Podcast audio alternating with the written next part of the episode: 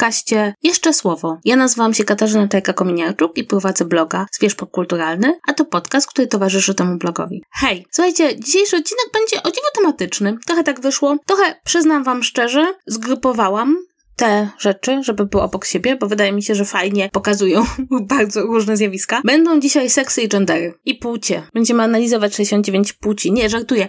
Ale akurat tak wyszło, że mam jeden film, jedną produkcję telewizyjną i jeden krótki komiks i wszystkie dotyczą kwestii albo seksu, albo tożsamości, albo innych rzeczy związanych z tą sferą naszego życia. Więc zacznijmy od tym razem zamienimy kolejność od komiksu, a właściwie od bardzo takiej krótkiej komiksowej nowelki. Ta nowelka ma tytuł The Waste of Them. Została narysowana przez Noel Stevenson. Noel Stevenson to jest taka osoba, którą powinniście kojarzyć, bo jest ona odpowiedzialna między innymi za Shire, nową ekranizację Shire, która była bardzo chwalona za swoją różnorodną reprezentację. Jest także znaną rysowniczką osobą rysującą Stumble, która stworzyła Party King Chandwell. Ja bardzo lubię tą kreskę, którą stosuje. Rzeczywiście ona jest naprawdę bardzo, bardzo fajna. Tutaj jeśli chodzi o to, jak będziemy się odnosić do tej osoby, no to tutaj właśnie sam ten komiks, The Weight of Them, mówi, że właściwie nie ma problemu z żadnym zajękiem, z którego skorzystamy, bo wszystkie są w jakiś sposób dobre, mm, więc ja będę czasem to wymieniać i to nie jest, e, nie wynika z tego, że ja tutaj podchodzę bez szacunku, tylko po prostu sama ta osoba daje takie przyzwolenie. A The Weight of Them to jest autobiograficzny komiks, nie, niedługi, ma 35 stron bodajże, który opowiada o decyzji Noel o tym, żeby dokonać całkowitej redukcji piersi. I dla mnie to jest komiks absolutnie poruszający, dlatego, że on bardzo dobrze pokazuje tą sytuację, w której znajdują się w społeczeństwie osoby niebinarne, osoby, które z jednej strony mogą czuć jakąś dysforię związaną z własnym ciałem, z drugiej strony to przypisanie się jednoznacznie do jakiejkolwiek z płci nie jest czymś, co jest dla nich łatwe. I co mi się w tym komiksie bardzo podoba, to to, że on się po pierwsze bardzo fajnie rozlicza z różnymi wątpliwościami wątpliwościami, którą ma sama osoba, która to narysowała, czyli czy jest wystarczająco godna, żeby przeprowadzić tą operację, czy ona ma w ogóle prawo, że nie jest osobą transpłciową, w związku z tym, czy ta operacja w ogóle jej się należy. Z drugiej strony, zastanawiającą się, że to, że chciała na przykład założyć sukienkę na swój ślub, zresztą rzeczywiście no, żona wygląda absolutnie cudownie na swoim ślubie, to czy to coś znaczyło? I co było dla mnie takie bardzo poruszające w tym komiksie, to fakt, że on jest absolutnie nowiutki. Ja go czytałam jakiś czas temu, ale uznałam, że wam o nim opowiem. To to, że decyzją, która jakby momentem, który był decydujący, była pandemia kiedy nagle tutaj ona zaczyna nosić rzeczy po domu tak, jakie chce,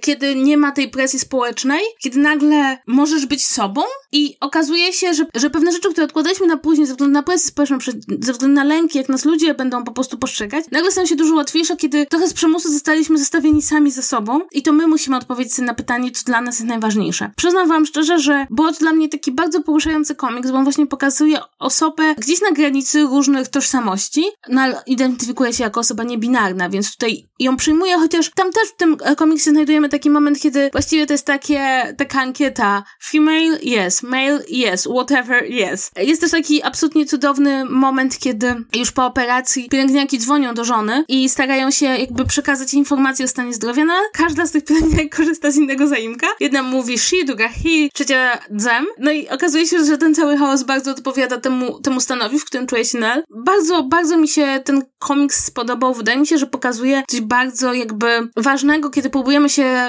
jakby odnaleźć w tych kwestiach tożsamości, w kwestiach jak te kwestie związane z psychiką, z postrzeganiem własnego ciała przez pryzmat płci i z ciałem w ogóle samym są powiązane. Bardzo mi się to podobało. Wydaje mi się też, że to jest taka rzecz, która nas też zmusza, żebyśmy sobie pomyśleli jak o własnym ciele, jak my się w nim czujemy, które elementy jakby sprawiają, że czujemy się sobą bardziej, czy to w kontekście płci, którą performujemy, czy to w kontekście po prostu nas jako nas. I też wydaje mi się, że akurat w przypadku piesi jestem w stanie zrozumieć, że one mogą stać się dla osoby niebinarnej taką strasznie przypominającą na co dzień rzeczą, że prawda, tutaj twoja płeć jest jakby widoczna od razu. Więc, więc po prostu bardzo wam ten komiks polecam. Wydaje mi się, że on jest bardzo dobry zarówno dla osób, które siedzą głęboko w całej historii, znaczy historii, które siedzą głęboko w tych kwestiach związanych z tożsamościami, jak i osobami, które są, czują się zagubione, bo ten komiks stara się właśnie wytłumaczyć ten taki stan psychiczny. Ja powiem szczerze, bardzo się wzruszyłam, jak go czytałam i bardzo się cieszę, że Nel zdecydowała się na, mm, zdecydowała się na tą operację, bo, bo wydaje mi się, że teraz będzie szczęśliwszą osobą, osobą, która będzie się lepiej czuła patrząc na siebie w lustro i to jest najważniejsze. Wydaje mi się, że nikt się nie powinien źle czuć, jak na siebie patrzy w lustro. Bardzo wam bardzo polecam. Jeszcze jedna ciekawa rzecz, ten komiks jest w takiej ciekawej formie sprzedażowej. Po prostu musicie wpisać The Weight of Them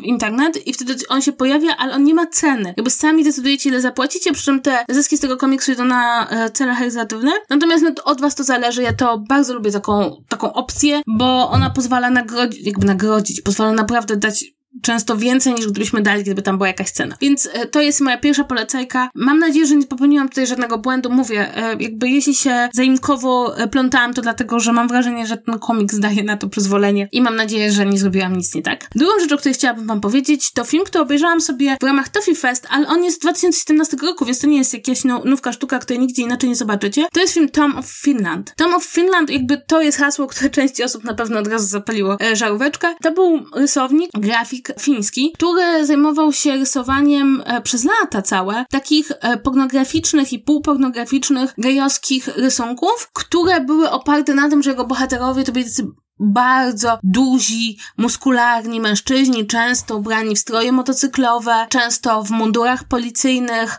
Wszyscy byli zawsze bardzo młodzi, bardzo piękni, bardzo umięśnieni. Oczywiście każdy z nich miał niesamowicie wielkie przyrodzenie. No rzeczywiście to były komiksy, które i grafiki, które się rozchodziły wśród społeczności gejowskiej. Większość z nich to była po prostu też czysto pornograficzna, ale z czasem e, nabrała takiego, takiej cechy uznanej sztuki. Nawet możecie sobie dostać dzisiaj bez trudu wielkie olbrzymie albumy zawierające wszystkie grafiki Toma. Tom Finland to jest w ogóle pseudonim po prostu, no trudno się zresztą dziwić. No, możecie znaleźć właśnie olbrzymie tomy. Tashen wydał kiedyś taki po prostu niesamowity, olbrzymi tom wszystkich grafik tego autora, zresztą pamiętam jak go przeglądałam w księgarni w Amsterdamie, on był tak wystawiony na pulpicie. Powiem wam szczerze, to nie jest ta grafika, którą chcecie przeglądać na pulpicie w księgarni w Amsterdamie, chociaż może Amsterdam jest najlepszym miastem, żeby takie rzeczy robić. W każdym razie ja bym bardzo chciała mieć um, ten tom, ponieważ ja bardzo lubię te grafiki, tuż z tego, że one są pornograficzne, są po prostu bardzo, bardzo piękne. I sam film jakby analizuje życie bohatera, który walczył oczywiście na wojnie i jest takim ciekawą postacią, wydaje mi się, zwłaszcza we współczesnych narracjach, ponieważ to jest ten rodzaj homoseksualisty, który wyznaje właśnie tą wiarę w taką męskość. To już żołnierz były, oficer, to jest taki mężczyzna, który za przeproszeniem nie chce być ciotą, zresztą to określenie pada w filmie. Obserwujemy jego życie, obserwujemy to, jak nagle, zupełnie trochę niespodziewanie dla siebie, zostaje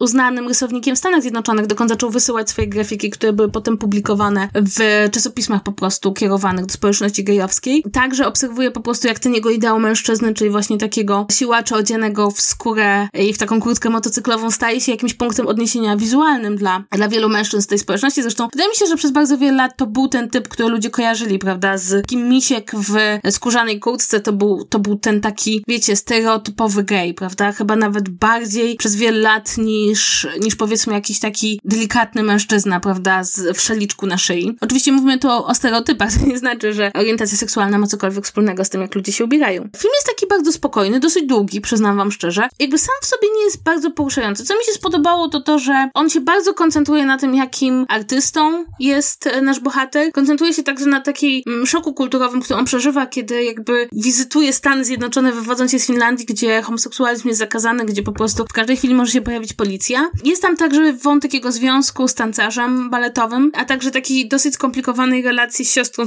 z którą, przed którą nie chce się przyznać. I do swojej orientacji, do swojej twórczości. Powiem wam, że to nie jest jakiś porywający film, ale bardzo mi się go przyjemnie oglądało. Podobało mi się to, że ta narracja jest trochę inna. To znaczy rzeczywiście, że ta narracja jest bardziej narracją, historią artysty, który tworzy bardzo konkretne dzieła sztuki, które może sprzedać bardzo konkretnej grupie osób, niż że to jest historia o tym, jaki jest biedny nasz bohater, bo niestety mam wrażenie, że bardzo często te narracje o osobach, które są queerowe, wpadają w ten, w ten trop, prawda, że to musi być smutna opowieść. Ta opowieść nie jest smutna, ta osoba jest w dużym stopniu, ta osoba, ta historia jest w dużym stopniu triumfalna, bo Tom of Finland osiągnął olbrzymi sukces. I też podoba mi się to, że ta historia pokazuje nam po prostu, że w każdym społeczeństwie, w każdym momencie były osoby i, i nadal są homoseksualne, jakby, że to nie jest tak, że one się narodziły po prostu w latach 60. i wcześniej nikogo takiego nie było. Mam czasem wrażenie, że niektórzy wierzą, że po prostu w 68 wszystkim odbiło. W każdym razie bardzo, bardzo wam polecam ten film. On nie jest jakiś taki, nie, nie powiedziałbym, że to jest najlepszy film dokumental, dokumentalny, to jest e, biograficzny, że to jest najlepszy film biograficzny, jaki w życiu widziałam, ale spodobało mi się to, że on nie wpada w pewne tropy, w które wpadają tego typu narracje. Że on nie stara się nam opowiedzieć kolejnej smutnej historii prześladowania i wykluczenia, tylko opowiada nam o artyście, o jego drodze artystycznej, o tym, jak jego sztuka ma wpływ na innych ludzi, jak im pomaga się odnaleźć, zidentyfikować. I podoba mi się to, że ten film się kończy triumfem, mimo że się kończy w latach 80., kiedy zaczyna się AIDS. W związku z tym, no, nie, nie jest to najlepszy czas dla społeczności, e, zwłaszcza gejów, natomiast, natomiast nie da się ukryć, że udaje się ten ton jakby pokazać trochę inny i to mi się bardzo spodobało. Jest to film fiński, więc musicie się nastawić, że będziecie musieli oglądać go z napisami, bo choć część dialogów jest po angielsku, to jednak większość dialogów jest po fińsku, co, no, jeśli nie znacie fińskiego, może stanowić problem. A jeśli w ogóle nie znacie tego artysty, to bardzo polecam sobie o nim poczytać, bo to jest bardzo ciekawa historia, jakby aż niesamowite, że akurat tak się ułożyła historia kultury gejowskiej, że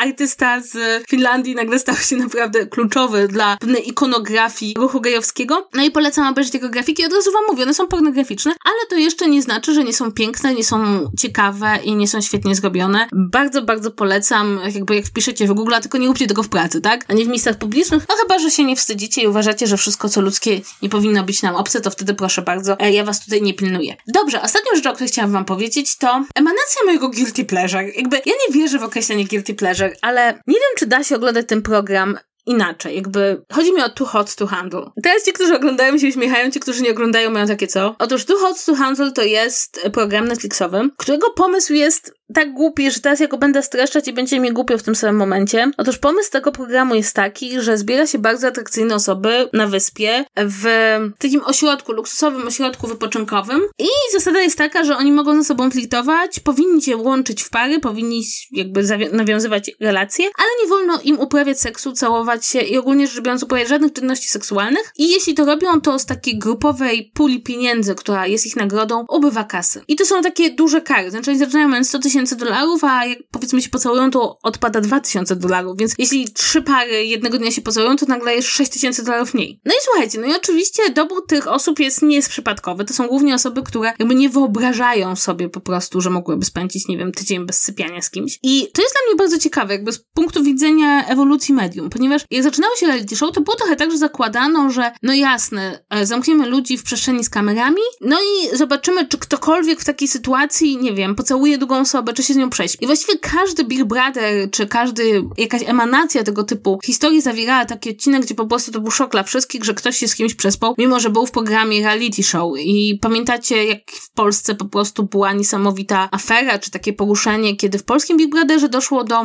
jakichś tam czynności seksualnych w jacuzzi. Zresztą to potem się odbyło dosyć cieniem na, na, na bohaterach, a właściwie bardziej na bohaterce tego zdarzenia, bo, bo oczywiście kobieta jest bardziej oceniana. W każdym razie to było na założenie takie, że ludzie tego nie będą robić, więc jak to zrobią, to będzie wielki skandal. A tutaj mamy już, wiecie, minęło dobrych 20-30 lat i nagle się okazuje, że spokojnie można zrobić reality show, gdzie mówisz ludziom, że mają ze sobą nie sypiać, a oni mają takie, czego od nas wymagacie, przecież to jest jasne, że będziemy ze sobą sypiać, co z tego, że tu jest tyle kamer. Co mnie bawi w, tych, e, w tym reality show, to bardziej niż ta kwestia, czy oni się będą całować, sypiać ze sobą, czy robić cokolwiek w tym stylu, bo prawdę powiedziawszy, wydaje mi się, że to jest taka najmniej ciekawa rzecz z tego, bo po prostu ludzie zachowują się impulsywnie tutaj i też ja mam takie zawsze moralne wątpliwości, że to przypadkiem nie są seksoholicy, jeśli nie są w stanie wytrzymać tygodnia bez seksu. Plus jest to oczywiście częściowo reżyserowane, kaman. To bardziej mnie e, intryguje to, jak w tych powstających w ciągu tych kilku, kilkunastu dni związkach odbijają się wszystkie schematy toksycznych związków. Jak bardzo wielu bohaterów tego reality show powtarza takie rzeczy, które są wręcz podręcznikowe, czyli na przykład robi się zazdrosnych, albo pojawia się nowa osoba, oni od razu zaczynają po prostu podrywać tą nową osobę, czy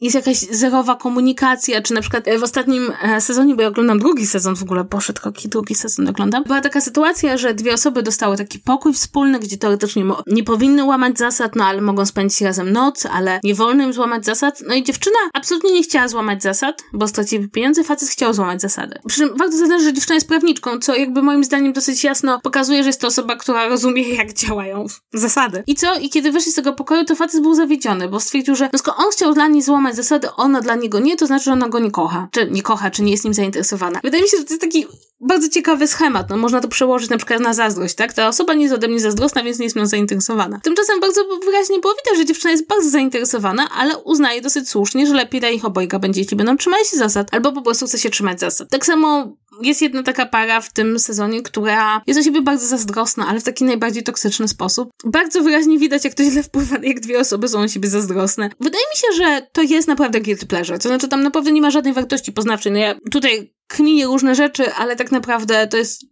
czyste, czyste oglądanie bardzo pięknych ludzi w bardzo skąpych strojach, którzy starają się ze sobą nie przespać. E, brzmi to jak odwrotność pornografii, ale wyznam wam szczerze, że być może to pandemia, e, bo tam jest bardzo dużo ładnych widoczków, a być może po prostu wszyscy tego potrzebujemy, sprawiła, że jakoś, nie wiem, sprawia mi to olbrzymią satysfakcję i frajdę, co więcej widzę, że bardzo dużo osób to ogląda. Mam też takie wrażenie, że trochę zmieniło się nasze postrzeganie reality show, że ponieważ reality show teraz, zwłaszcza te Netflixowe, wchodzą bardzo szybko, to traktujemy to jako jakiś jednorazowy binge-watching, jako jakiś dwu, trzydniowy odmurzacz, a tymczasem, kiedy to były, wiecie, odcinki nadawane co tydzień, to to było większe zaangażowanie. Chyba, że po prostu przestaliśmy się wstydzić, bo mam wrażenie, że był taki moment takiego głębokiego wstydu z oglądania reality show, który powoli zaczął wygasać. Być może pogodziliśmy się z tym, że lubimy oglądać tego typu głupie programy. Zresztą Netflix ma drugi program, który nazywa się Love is Blind, w którym pary się poznają nie widząc się, a potem się widzą i próbują być razem przez jakiś czas. I ja ten program lubię też bardzo, więc jakby mam dwie takie, dwa takie programy, które po prostu oglądam. Przy czym jak się ogląda ten program, właśnie to, to, to to Handle, to jedna rzecz mnie jakby zaintrygowała, bo to, to Hot to Handle jest absolutnie heteryczne. To znaczy tam jasne jest, że te pary będą się dobierały chłopak, dziewczyna, chłopak, dziewczyna i w ogóle nie ma opcji, żeby nie były e, hetero. Natomiast wydaje mi się, że to było ciekawe, gdyby tam wprowadzić jakiś wątek, ej, może, może to nie chłopak z dziewczyną się będą spotykać, zwłaszcza, że to jest bardzo tak genderowo dzielone, tak? Chłopcy mają inne zajęcia, dziewczyny mają inne zajęcia. I mam wrażenie, że tam jest bardzo dużo takich momentów, kiedy patrzę na tę jakąś jedną czy drugą dziewczynę i myślę sobie, ej dziewczyny, to między wami jest najlepsza chemia. No ale może, może jeszcze świat e, głupich reality show nie jest gotowy na takie, na takie rewolucje. No dobrze, słuchajcie, to będzie chyba wszystko w tym tygodniu. Jak widzicie, spędziłam ostatnie dni na bardzo inteligentnych rozgrywkach, ale nie, ale wydaje mi się, że powinno być tak, że jeśli obejrzałam prawie dwójpółgodzinny dokument o ważnej postaci świata queer, to mogę obejrzeć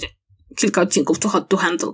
Jakby rozgrzeszam sama siebie. No i bardzo właśnie jeszcze raz polecam wam ten komik The Weight of Them, bo jest absolutnie cudowny i poruszający. Chyba, zwłaszcza jeśli jesteś osobą, która ma biust. Mam takie wrażenie. Ale to może jest moje subiektywne wrażenie, bo sama mam biust. W każdym razie, jeśli wam się podobają rzeczy, o których wam mówię, to pamiętajcie, że możecie czytać moje wpisy na blogu Zwierz Popkulturalny. Możecie mnie śledzić na Twitterze, gdzie jestem złośliwa, na Instagramie, gdzie rozmyślam nad życiem. No i oczywiście pamiętajcie, że możecie dzielić się tym z innymi, że słuchacie mojego podcastu, bo wtedy oni mogą mnie zacząć słuchać i jak już ustaliliśmy nie jeden raz, to prowadzi do sławy, bogactwa i innych rzeczy i tego, że mogła na przykład pojechać na jakieś ciepłe morze i nie oglądać tego, jak inni siedzą nad ciepłym morzem. A?